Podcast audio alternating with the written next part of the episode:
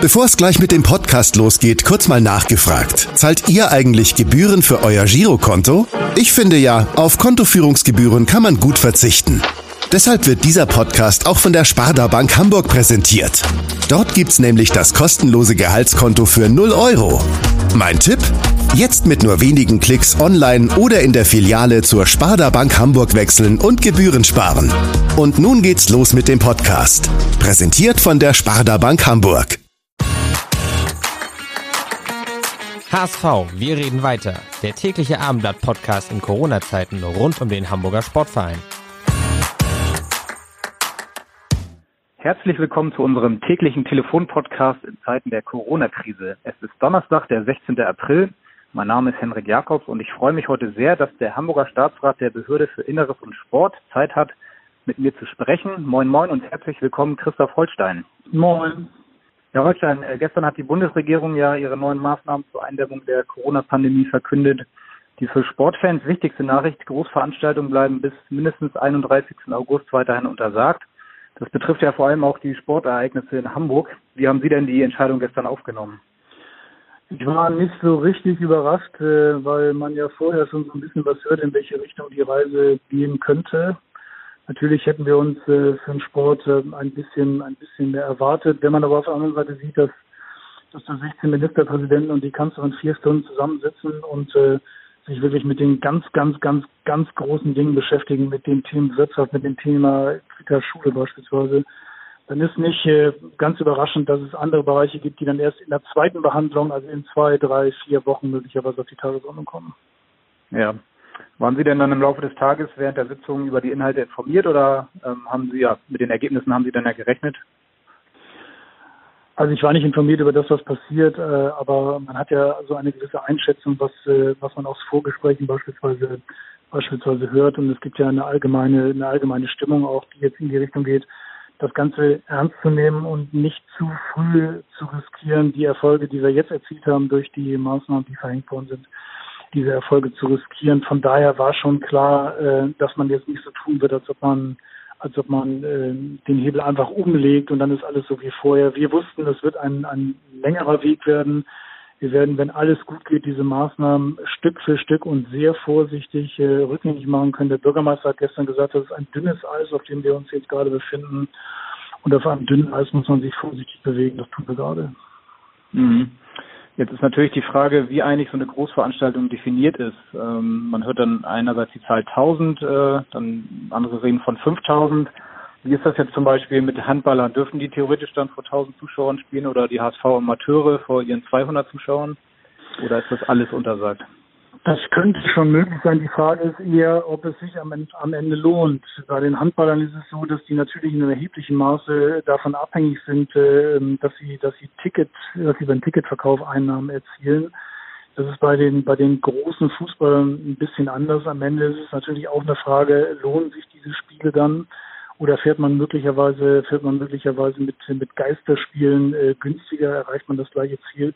Das ist eine Sache, die man jetzt, äh, die man jetzt beraten muss. Am Ende heißt es aber, dass, äh, dass Sportveranstaltungen, dass der Sportbetrieb auf allen öffentlichen und privaten Anlagen bis auf weiteres, das heißt äh, bis Anfang Mai auf jeden Fall untersagt ist.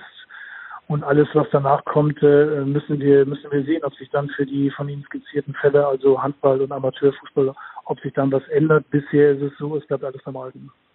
Mhm. Wir wollen ja hier vor allem über Fußball und insbesondere über den HSV sprechen. Also es ist ja jetzt klar, dass mindestens bis Ende August bis maximal zu Geisterspielen kommen wird, sowohl beim HSV als auch beim FC St. Pauli. Was würden Sie sagen, was bedeutet das für die Sportstadt Hamburg, äh, vor allem auch wirtschaftlich gesehen? Ja, das bedeutet für die Sportstadt Hamburg das, was es für alle anderen Städte bedeutet, die in denen Sport eine, eine, eine große Rolle spielt, sowohl sowohl was das Stadtimage betrifft, als auch was den Wirtschaftsfaktor betrifft. Das äh, ist nicht schön. Wir werden also im Sport diese positiven Bilder, die wir in den letzten sechs, sieben Sommern immer produzieren konnten, dieses Jahr nicht haben. Ähm, beim Profifußball ist es aber so, dass, äh, dass die Frage, äh, ob Zuschauer bei den Spielen anwesend sind oder nicht, eine, sagen wir mal, weniger große Rolle spielt. Das Wichtige für die Profiklubs ist, aus wirtschaftlicher, aus Wettbewerbssicht, dass die Saisons normal zu Ende gespielt werden können, wenn mit Zuschauern lohnt sich das finanziell ein kleines bisschen mehr.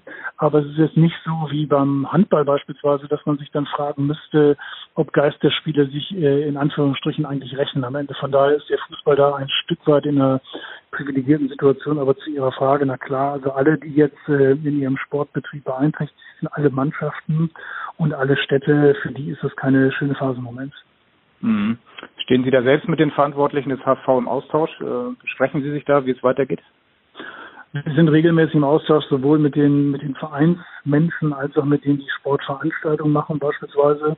Und äh, wir haben im HSV konkret jetzt ja auch viel Kontakt gehabt, als es darum ging, äh, um die Frage, können wir es hinkriegen, dass der, der Profikader unter bestimmten restriktiven Bedingungen wieder trainieren kann. Das heißt, da gibt es einen regelmäßigen Austausch wie sich auch das gehört, äh, wenn es äh, um die großen, relevanten und äh, öffentlich sichtbaren Vereine in Hamburg geht. Mhm. Der V und auch der FC St. Pauli dürfen ja jetzt mit der Ausnahmegenehmigung seit anderthalb Wochen klar ähm, in kleinen Gruppen trainieren. Glauben Sie, dass die Fußballclubs in Kürze vielleicht dann auch wieder unter besonderen Auflagen mit der gesamten Mannschaft trainieren können? Ist das äh, perspektivisch wieder möglich? Ach, was perspektivisch momentan möglich ist, wenn Sie da denjenigen finden, der Ihnen das beantworten kann, dann herzlichen Glückwunsch. Also wir haben eine, man nennt das hochdynamische Lage. Das heißt, man muss wirklich von jedem zweiten oder dritten Tag ausgehend wieder sich ansehen, wie ist die Situation im Moment. Ähm, äh, wir sind dem HSV und dem FC St. Pauli ein Stück weit entgegengekommen, äh, ganz mit Absicht, weil wir gesagt haben, wenn in vier Wochen möglicherweise der Spielbetrieb wieder beginnt, dann können wir diesen, diesen Profiklubs nicht sagen, aber trainieren dürft ihr nicht, insbesondere nicht, äh, indem wir wissen, in dem Moment, in dem wir wissen, dass die anderen äh, trainieren dürfen.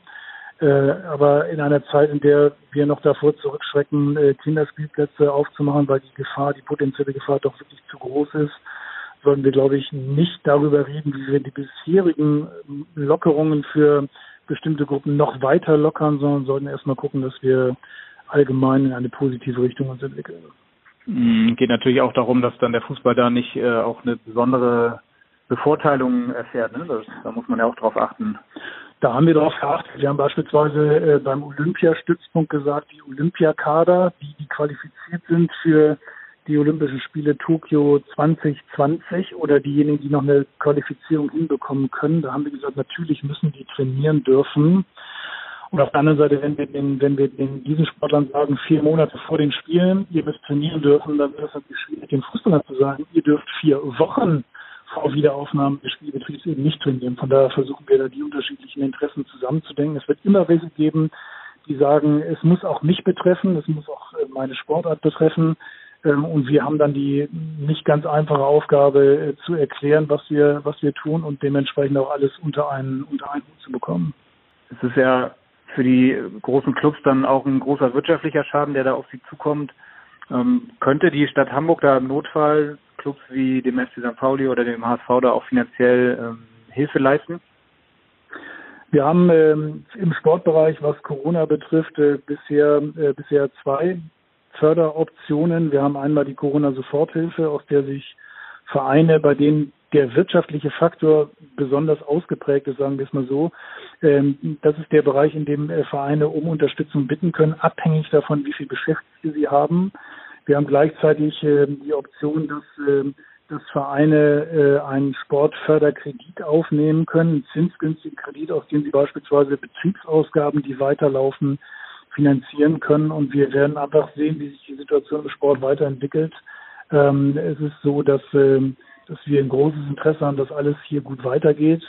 Ähm, das muss natürlich auch alles zusammenpassen. Also der HSV und St. Pauli können eine Förderung bekommen äh, in der Höhe, die für andere eine, eine sehr große Zahl darstellt, was für die Profivereine aber nicht zwingend bedeutet, dass ihr, ihr Hauptproblem quasi äh, erledigt ist das Hauptinteresse der Profivereine ist, äh, wie gesagt, dass der Ligabetrieb zu Ende gespielt werden kann, weil dann die entsprechenden relevanten Einnahmen durch äh, Übertragungsgelder, die Sponsoring etc. pp. weiterfließen. Das ist die Hauptsache und die Förderung der Stadt ist da auch aus Sicht der Vereine eine eher eine eher kleine Angelegenheit.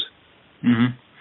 Sie gehen ja auch selbst gerne mal zum HSV. Können Sie sich als Fußballfan denn damit anfreunden, dass auf unbestimmte Zeit erstmal nur Geisterspiele möglich sein werden? Das ist eine ziemlich schwierige Situation, ähm, weil zum Fußball, zum Live-Fußball, der dieses, dieses Gruppen, dieses Gemeinschaftserlebnis gehört, dieses Emotionale und auf der anderen Seite, auf der anderen Seite ist es so, dass ich am äh, Samstag vor äh, zwei Wochen meiner Familie gesagt habe, mir fehlt jetzt die Sportschau, ich würde jetzt gerne Fußball gucken. Und insoweit ist es vielleicht schon ein positiver Schritt, wenn wir sagen könnten, immerhin können wir können wir den Zuschauern, den Fußballfreundinnen und Freunden Geisterspiele anbieten, weil das auch ein bisschen das Signal ist, wir bewegen uns langsam mit kleinen Schritten wieder zurück in Richtung Normalzustand.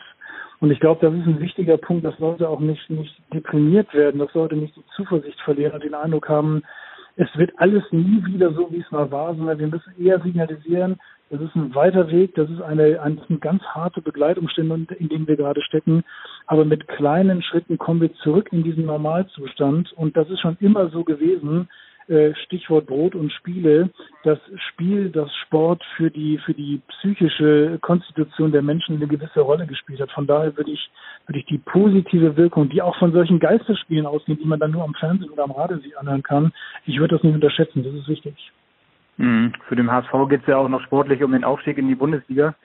Und stellen sich jetzt mal vor, die Geisterspiele gehen los, der HSV schafft vielleicht noch den Aufstieg, kann dann aber den Aufstieg gar nicht richtig feiern, weil äh, die Menschen nicht zusammenkommen könnten, auch am Rathaus nicht. Das wäre schon eine komische Vorstellung, oder?